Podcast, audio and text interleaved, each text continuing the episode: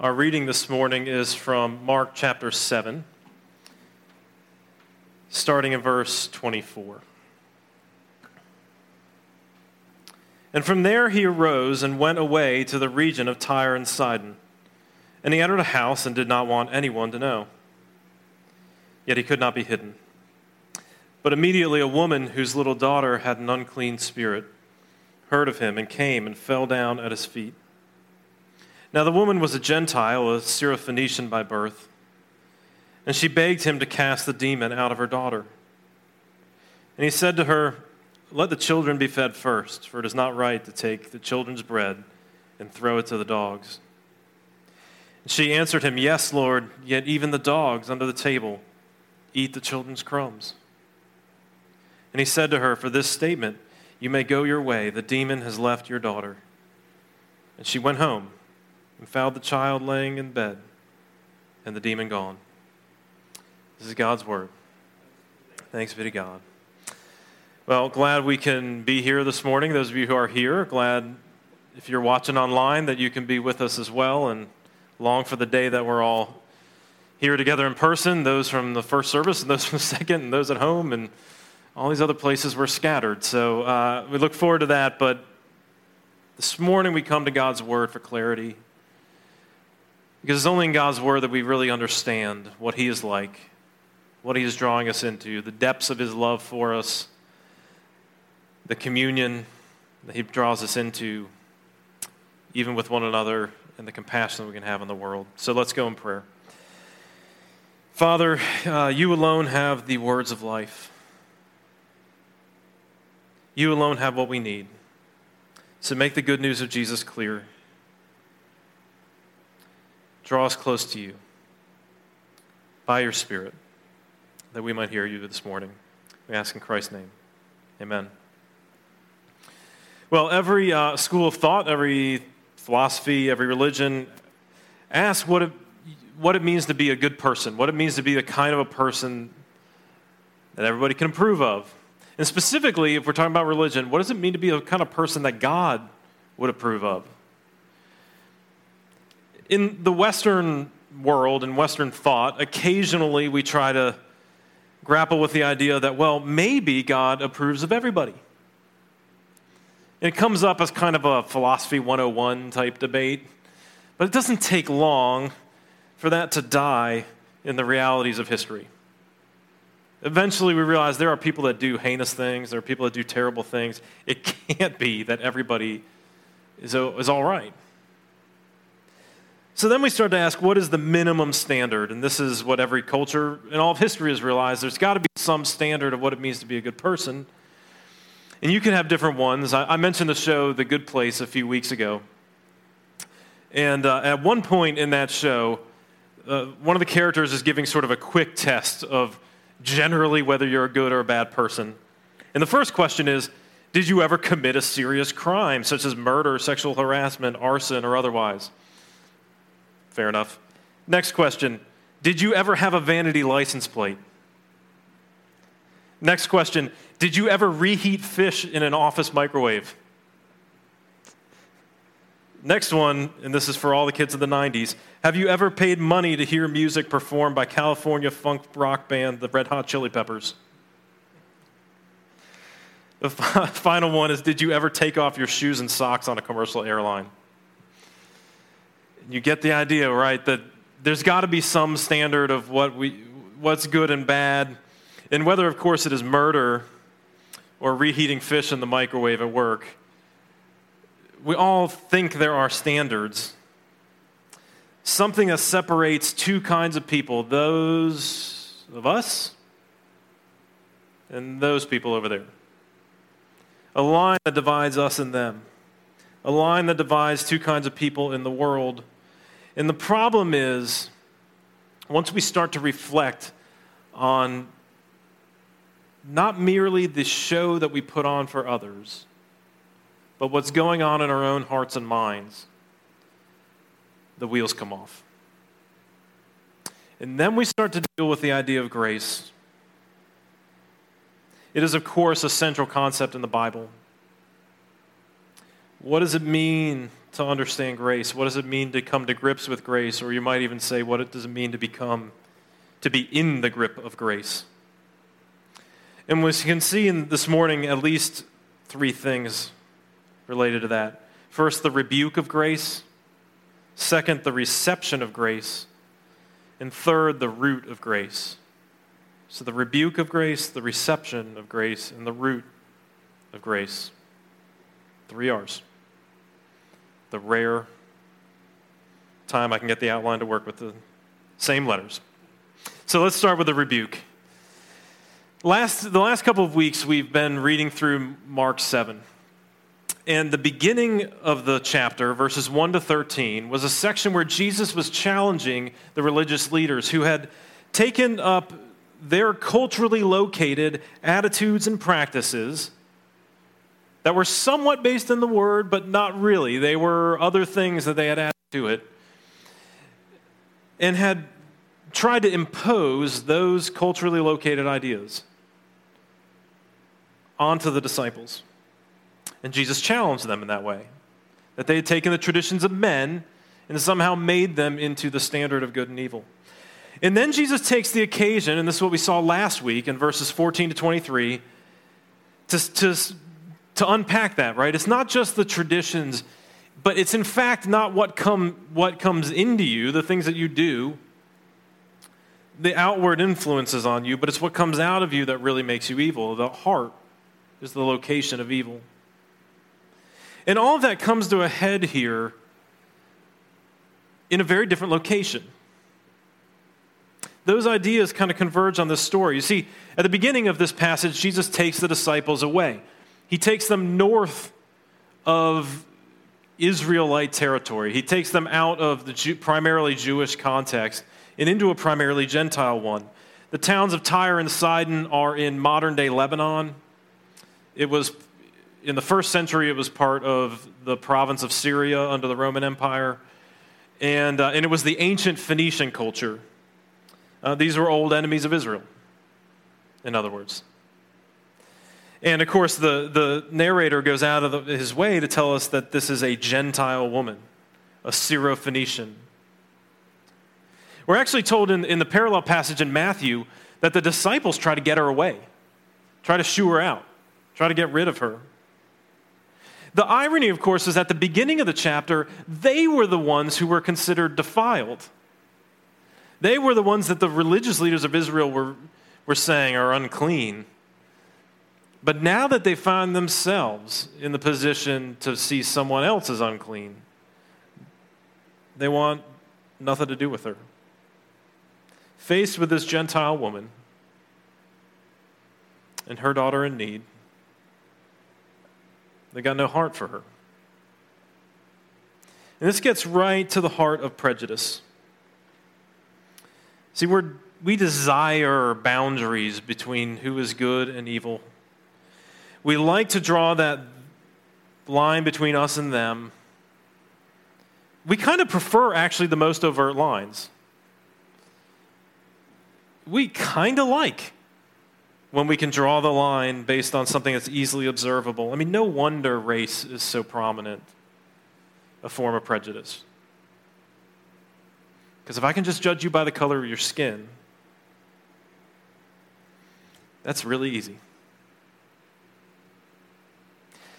We, we do it, though, in a lot of covert ways. You know, we can talk about people's skin color, we can talk about how much money they have, we can talk about any other way to divide things up. But we also talk about, and this is the more covert way, the cultural products they produce.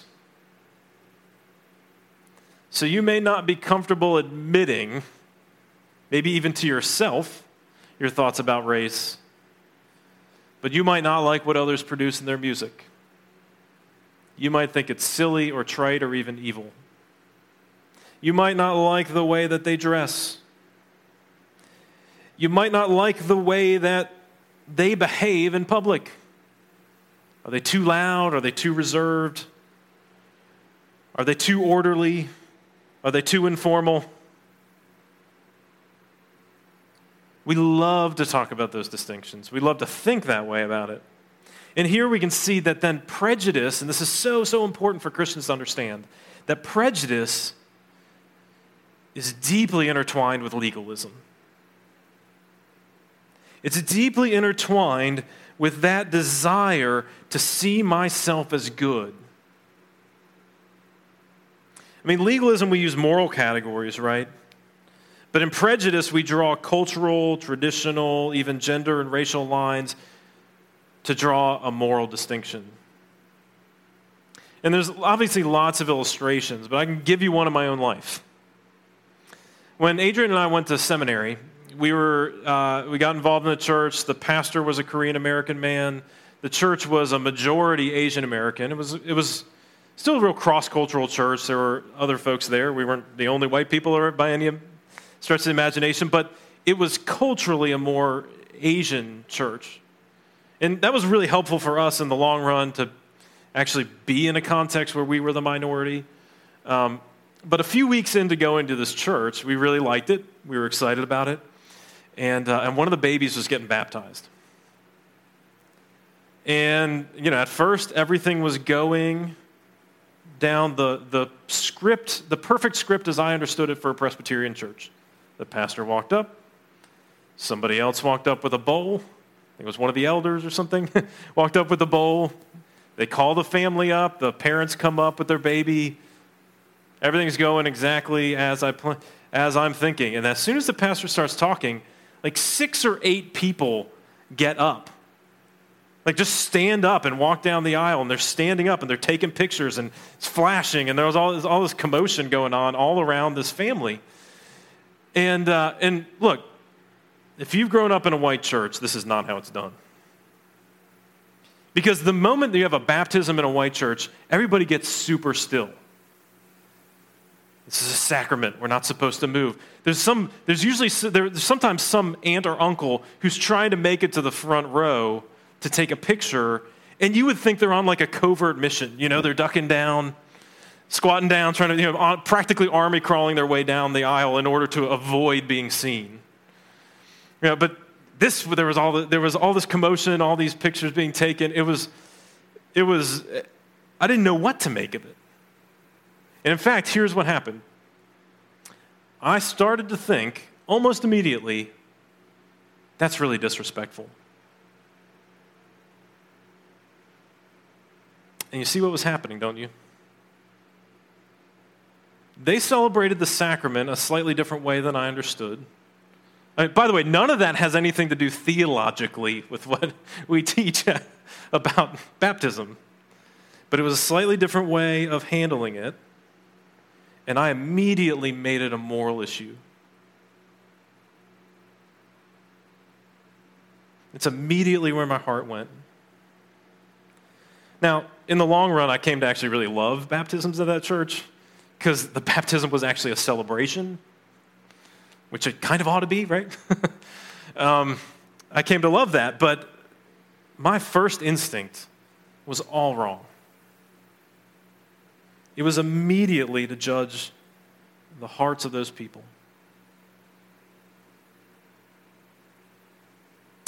Now, this is not the passage. Obviously, we're talking about crossing cultural lines here. This is not the passage to prove that the Bible celebrates the beauties of all cultures. There are other passages that talk about that. The call to Abraham, right, is that he would call this family out to be a nation that would bless all the other nations. There's all this stuff in the prophets about the nations being gathered to Israel and bringing in the riches of their culture and society. Uh, there is, you know, Jesus sending out the disciples to, to, to make disciples of all the nations. There's Revelation 7 at the, at the end of time, right? God is gathering his people from every tribe and every tongue and every nation, right? They're, the beauties of all their cultures are being brought to bear. That is a biblical truth, but it isn't the one being brought home here. Instead, what Jesus is saying is don't, what this Bible passage is teaching us is don't think of yourself in your culture as better than others. It's a little bit like what he taught about moving the plank from your own eye. Instead of, instead of trying to remove, or before you try to remove a speck from another person's, written large in cultural terms. This is In other words, a call for us to focus on our own problems first. Not to be so concerned about how messed up others and other cultures are. The cause of our alienation from God is not our cultural existence. It is not the our identity in terms of our racial ethnic background. It's not our identity in terms of our economic background. That is not the primary cause of our issues with God. Our issues with God are not that we're Phoenician, or not even like the disciples that they were Jewish. It is not that we are white or black or American or some other, you know, from some other place. Our problems are with our fallen state and our sinful hearts. And that may work out corporately in different groups, in different ways. But the point is look at yourself first. Look at your own community first. Don't try to remove the plank from somebody, the, the speck from somebody else's eye. Well, you got a plank sticking out of your own face. The thing about grace is it exposes all of those pretensions to goodness. The disciples, their pretensions to goodness are exposed in this whole story. And this whole, they began this, this chapter being the ones who were defiled, and the minute that they could look down somebody else, they did it. But that is not the way of grace. It rebukes that whole way of thinking. Notice this, though grace has to also be received. Think about this woman and what she goes through. She comes in, immediately falls at Jesus' feet, and starts to beg. Verses 25 and 26. This is a helpless posture. She is not coming in anger or in pretense or presumption. She's not coming in pride, but in humility. And then we get into that awkward conversation in verses 27 and 28. This is tough. Now we're to we're to think about what's going on with Jesus in a minute and why he takes this direction. But let's not sugarcoat it. Jesus has tough, tough words for her he compares her and her children to dogs. And again, every culture for all of time, except for like middle and upper middle class white people in America, everybody else and for all of history has known that dogs are gross. I like dogs. Dogs are really fun. I, I mean, they can be really cute. There's all these other things that are great about dogs, but they're also gross.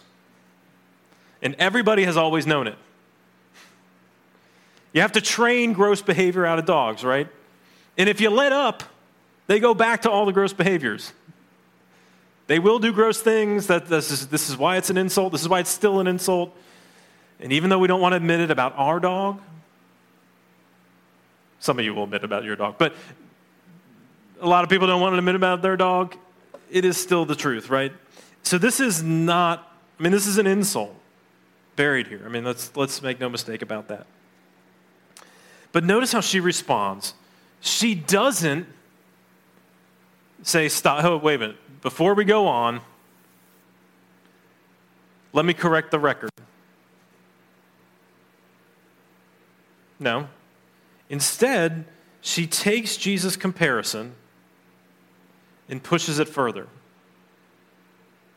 As if to say, fine, if you want to talk about me that way, then you know that even the dogs get the scraps from the table. If you're going to do all of this for Israel, if you're going to perform all these miracles,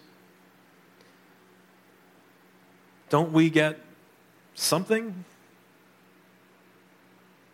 from the table? I mean, her child is suffering. See, she is desperate. And desperation is really at the heart of faith. At least faith as we talk about it in the Bible. Faith in Jesus. Desperation is right at the heart of it. And we're not good at assessing our need. Uh, I don't know if you've ever heard of the Dunning Kruger effect, but uh, there are a couple psychologists that it's named after.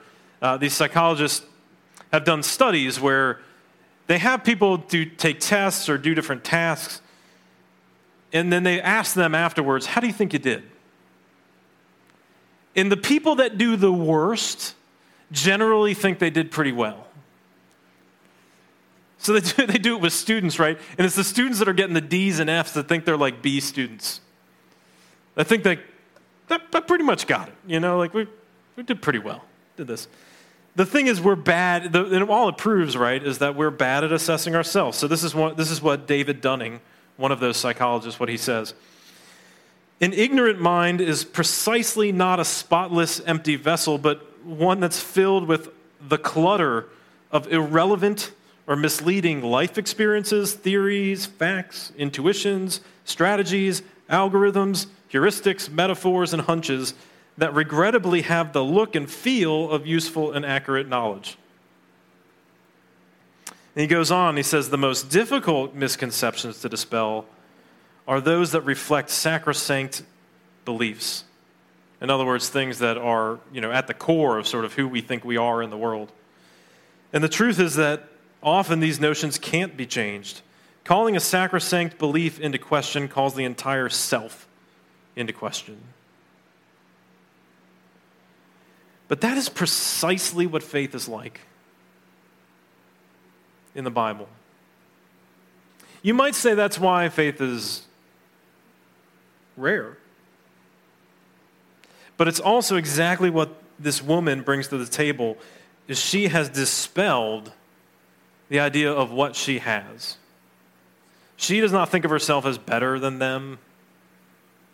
She's willing to beg. She's willing to follow an insulting metaphor to its logical end because she knows she's desperate for what Jesus has. the old theologians would call this self abasement. Self abasement isn't self abuse. Self abuse, of course, is saying that, is denying that anybody else would love you or care about you. Self abasement makes us, therefore, because we don't, we don't have that or we don't think we can have that, it makes us jealous of others and the things that they have and their abilities. But self abasement, rather, is about losing ourselves at the center. It's about understanding that God is really at the center and that my life is simply a satellite around what He is doing. That I'm defined in terms of what God is doing. And instead of making us jealous, it makes us more compassionate and understanding. Instead of making us more resentful of other people groups, it opens our heart to them.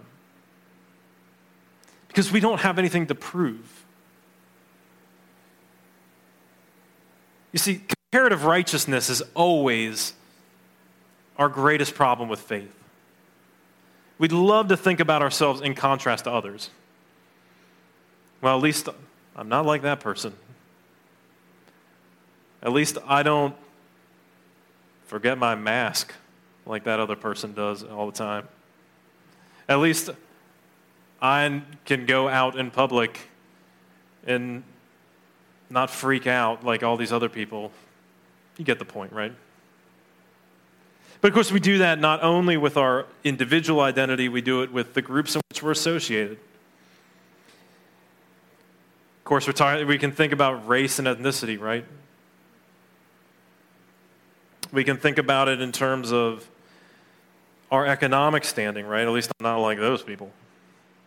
We can think about it in terms of our political identities. We can think about it in any host of different ways, right?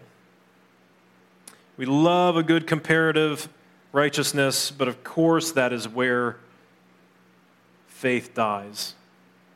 Because faith teaches us to see that none of that matters that God is singularly unimpressed by all of those forms of righteousness. God doesn't care. Oh, you were slightly better than that other person at that one thing?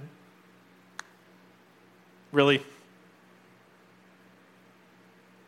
That's what you're going to bring me? But Jesus, of course, isn't sarcastic like that. Instead, he's loving.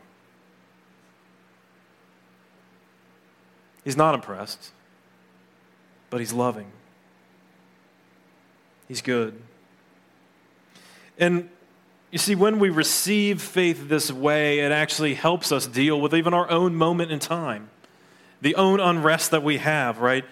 You see, we can, it actually strengthens us to deal with justice. Because if you're trying to deal with questions about how other people in other cultures are, are living their lives, if you're even trying to cross black and white lines in America, right, and you're still trying to justify your existence, of course you'll be defensive. Of course you won't know how to make sense out of that. Of course, you'll have a hard time actually standing up and speaking up, right? And this woman isn't allowing abuse to go on, right? She's identifying the main cause. She's identifying the sinful world in which she lives and the deepest problem she can see for the time being, right? Her daughter suffering from a demonic possession, right? She is seeking a king who would bring justice, who would drive out what is evil. And that kind of grace gives us greater confidence and humility as we engage those kind of conversations as we seek to take action, whatever it is we're trying to do to pursue goodness. We're freed up to actually pursue it because we're not trying to justify ourselves.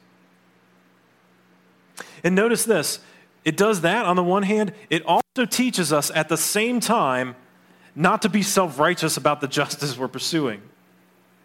And you know what I'm talking about. You know that you know there's there's always that person whose story, you know, the last couple of weeks on Instagram is just like cranking through all the resources. And uh, all that stuff's probably fine, right?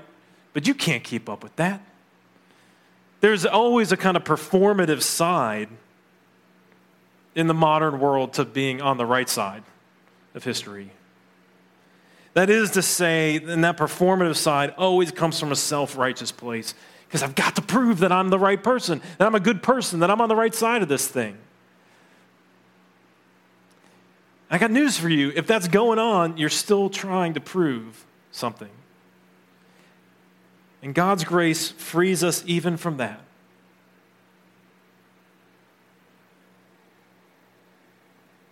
God's grace comes to those who know they've got nothing left to bring to God. That is the challenge of coming to faith, is embracing that reality.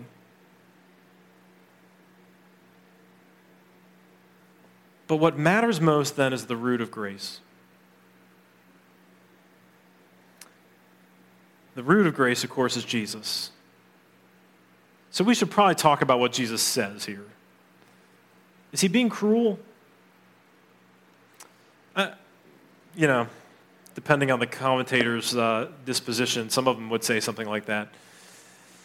But there are a number of factors going on. For one thing, Jesus is certainly giving voice to what would have been a common first century Israelite way of thinking. He, he's using the terminology that they would have used. Josephus, one of the ancient historians in the first century, you know, talked about the Phoenicians as one of their bitterest enemies. So Jesus is giving voice to the way that his people would have thought of others. There's also a context in, in the ancient Mediterranean world where there are a lot of miracle workers wandering around, and especially in the Eastern Mediterranean. And look, from a scientific standpoint, I don't know what to make of that. I don't know if there's real demonic forces doing things. I don't know if these guys are all just you know, pulling the wool over people's eyes. I have no idea. I can't necessarily make any sense. But no doubt, Jesus is partly concerned that this woman not just merely see him as a miracle worker that can just give the thing she wants. All that is to say, he's trying to engage her, right? And again, if we have the, the passage from the similar passage in Matthew in mind, you know, remember the disciples are trying to push her out, and Jesus doesn't allow them to, right? He's trying to engage her. So I think then what, what we ought to actually understand Jesus doing, and this is dicey, okay? This is Jesus. Jesus can read minds. Jesus can do all these other things. I don't think this is exactly the way you ought to handle cross cultural conversations. But the heart of what Jesus is saying is this You know how we talk about you. Meaning my people, right? You know how my people talk about you. Why are you here? What is it you really want? He's trying to draw out her heart. Granted, in a way that I don't know, I don't think all of us have license to do. But he is successful at it. Jesus accomplishes what he's looking for. He's looking for her heart. So in verse 29, when he says, for this statement, meaning what she said back to him, for this statement, you'll receive what you want, he's not saying, because you found the right formulation of an answer, you're going to get what you want. No, he's saying, because your heart is in the right place. Because you're coming to me in faith. Because you're coming not with what you have, but merely coming for what I can offer. Your child is healed. See, Jesus is trying to get to the heart of it. What matters always with faith is not merely that you generically have faith, but what you have faith in. Is the thing that you have faith in actually faithful?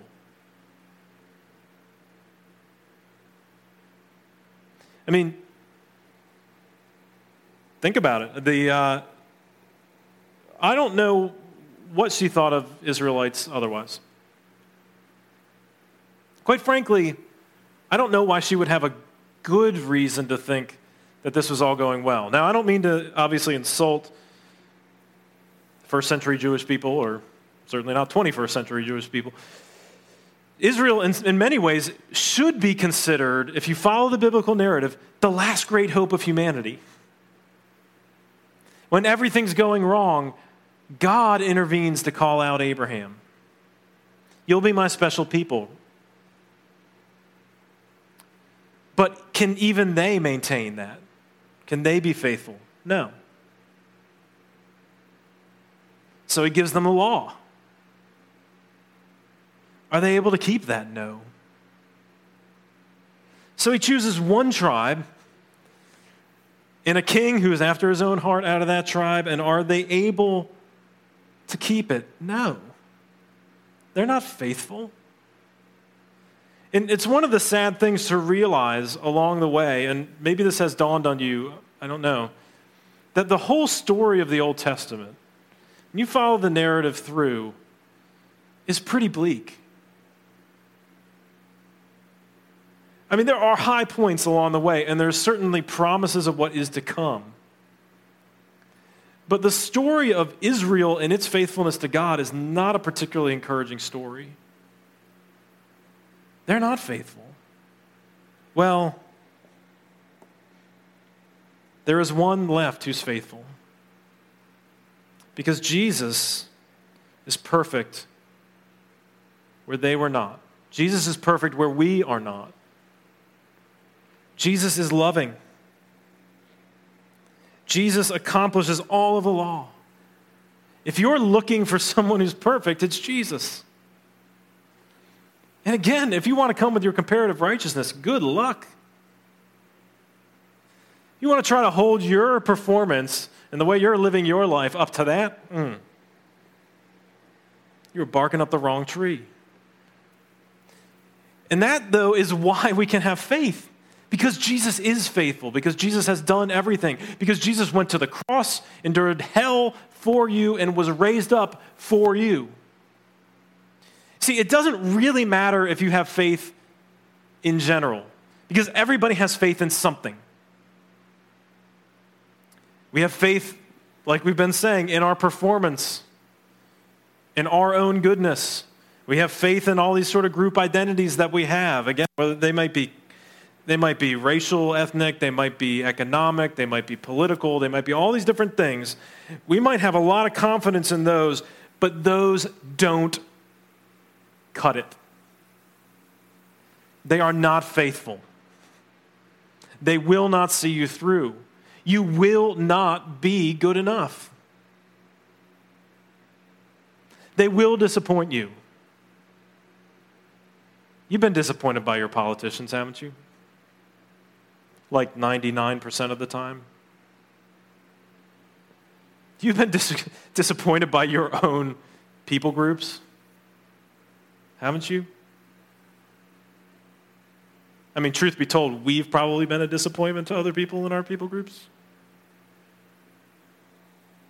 None of those things will do.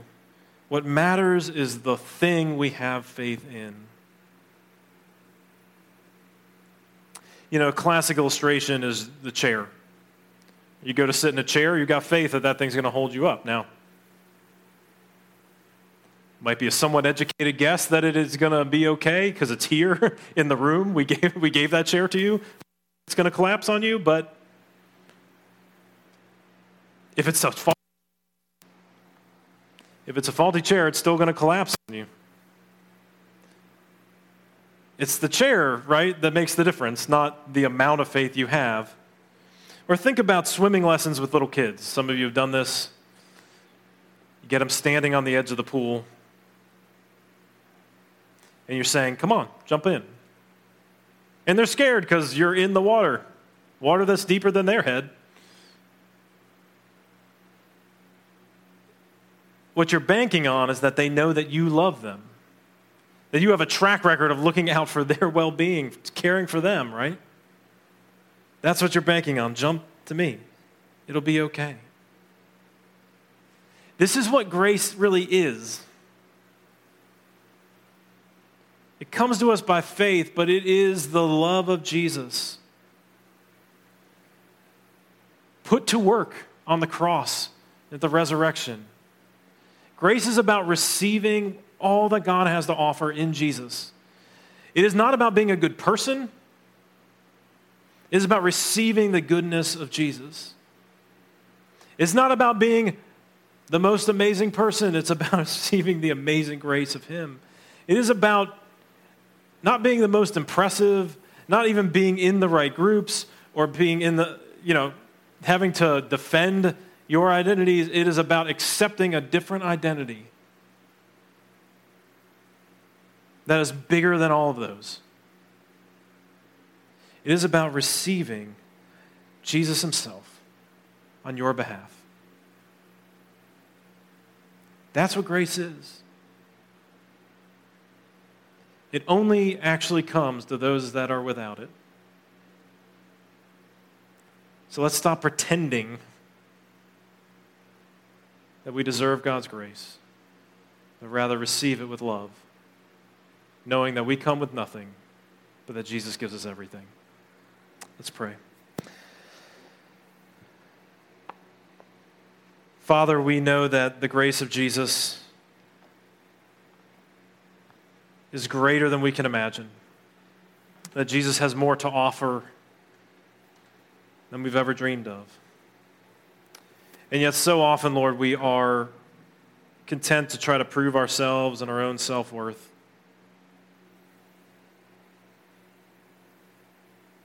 Remind us that when we come trying to prove ourselves, when we come with hands full of all of our accomplishments, we are actually coming proving that we've never really understood the grace of Jesus. Instead, Lord, teach us to come with empty hands and to receive all that He has for us. That we might love you, that we might love our neighbors with open hearts, without the need to defend ourselves or to prove ourselves, but rather to display the love of Jesus at work in us. We ask in Christ's name. Amen.